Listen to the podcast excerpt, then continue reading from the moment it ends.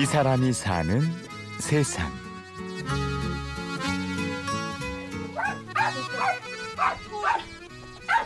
헐 응. 저번처럼 얘 그냥 다 하고 얼굴 남겨주고. 네, 그때처럼 오, 발, 발 조금 남겨주고 발 여기만 조금 남겨주고 발 거의 남겨주라고요? 경기도 화성에 있는 한 애견 미용실. 첫 미용 했을 때는 주인 나철염 씨가 강아지 손님을 맞이하고 있습니다.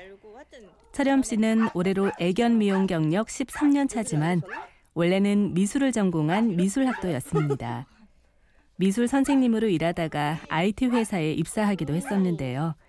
계속되는 야근에 적응을 하지 못하고 그만두고 말았죠. 뭐 회사도 다니고 하다가 너무 스트레스를 받으니까 엄마가 너가 좋아하는 강아지를 해보는 게 어떻냐 해서 고등학교 때 친구 중에 저랑 같은 시추를 키우는 친구가 한, 한 명이 있었거든요. 근데 그 친구가 자기가 애견 미용을 배워볼까 하는데 넌 어떻냐라고 얘기를 하더라고요. 그래서 아 나도 엄마가 얘기를 해서 지금 생각 중이긴 한데 좀 그렇다 했더니 그럼 자기 상담 가는데 같이 한번 가달라고 하는 거예요. 그때 친구 따라 강남 간 것이 철염 씨의 진로를 완전히 바꾸고 말았습니다. 학원 원장의 설명을 듣고 무시할 일이 아니라는 생각이 든 철염 씨는 그 길로 학원에 등록을 했는데요. 어렸을 때부터 강아지를 키웠기 때문에 잘 할 수 있을 거라고 생각했지만 오히려 그게 걸림돌이 되었습니다.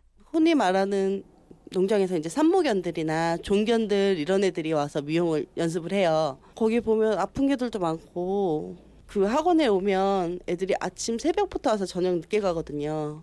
제가 미용이 서투니까 미용을 한 마리를 잡으면 한 대여섯 시간씩 잡고 있으니까 그것도 미안하기도 하고 해서 많이 울었어요. 그랬더니 원장님이 그러시더라고요.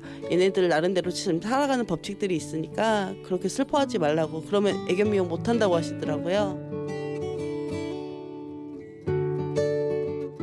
넘어야 할 산은 그뿐만이 아니었습니다. 생명이 있고 나름 개성이 있는 강아지들을 다루다 보면 정말 별별 일이 다 일어나죠. 노견들 같은 경우는 심장마비도 많이 와요. 하다가 근데 한 번은 저희 사장님이 제가 너무 바쁘니까 오셔가지고 해주신다고 노견을 자꾸 막 힘으로 밀어붙이시는 거예요. 하시다가 심장마비가 온 거예요. 아기가 11살 먹은 아기였는데 그래서 인공호흡이랑 심장 마사지 해가지고 다시 살아난 경우도 있고 아무래도 사람이란 게 실수를 하잖아요. 조심을 하더라도 뭐 피부에 상처가 날 수도 있고 뭐 진짜 살이 찢어지는 경우도 있어요. 10여 년 전만 해도 애견 미용사라는 직업 자체에 대한 인식이 그리 높지 않았습니다. 그래서 대놓고 무시하고 왜 그렇게 비싸냐고 항의하는 사람도 많았죠.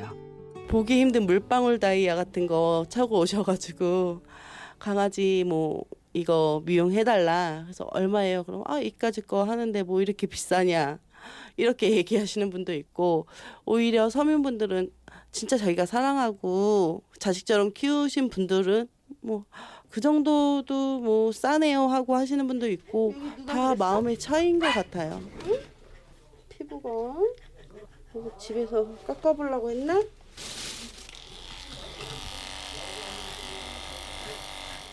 이제는 가위질도 전문가답게 능숙하고 강아지를 다루는 솜씨도 일품입니다. 특히 강아지들은 성격이 다 달라서 순한 아이들도 있지만 예민해서 무는 경우도 있다는데요.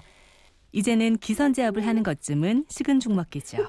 미용사가 이제 실력이 조금 없을 때는 강아지 잡는 법이나 이런 것들이 모든 게 서툴기 때문에 강아지들도 그걸 알아요. 이 사람이 내가 만만하게 볼 사람인가? 그렇기 때문에 난 여기서 좀 덤벼볼까? 뭐 이런 애들도 있고 아 이 사람은 내가 대적할 만한 사람이 아니다 싶으면 오히려 저, 저희한테 몸을 맡기는 경우도 있고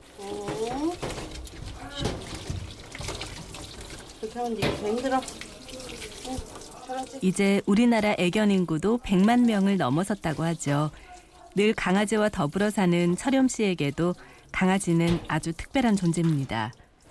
속을 다 내어놓을 수 있는 영원한 내 편이죠. 사람이 울 때도 있잖아요. 그러면은 응? 응? 하고 막 이렇게 갸우뚱갸우뚱 하면서 보면 아, 너 때문에 내가 또 웃는다 하고 웃기도 하고 강아지들이 주는 뭐 기쁨이란 거는 말을 할 수가 없죠. 사람하고는 또 틀린 그런 기쁨이 있는 것 같아요. 진짜 신랑한테 스트레스 받는 거 그런 거 누구한테 진짜 할 수 없는 말들이잖아요. 강아지한테 얘기하고 얘는 듣기만 하잖아요. 말을 못 하니까. 얘네는 진짜 저희 말을 경청해주고 그냥 제 편이 되어주는 강아지들이니까 내가 아주 어릴 때였나 우리 집에 살던 배구 이 사람이 사는 세상. 취재 및 구성의 신소영, 연출 최우용, 내레이션 아나운서 류수민이었습니다. 오디오 다큐멘터리 이 사람이 사는 세상은 스마트폰과 컴퓨터에서 팟캐스트를 통해 다시 들을 수 있고요. 저는 내일 오전 11시 50분에 찾아오겠습니다. 고맙습니다. 쓰러져 버렸지 나하고 아빠 둘이서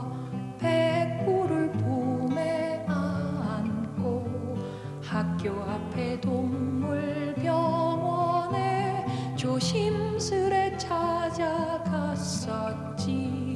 무서운 가죽 끈에 입을 꽁꽁 묶인 채 슬픈 듯이 나만 빤히 쳐다봐 울음이 터질 것 같았지 하얀 옷의 의사 선생님 아픈 주사 놓으시는데 가엾은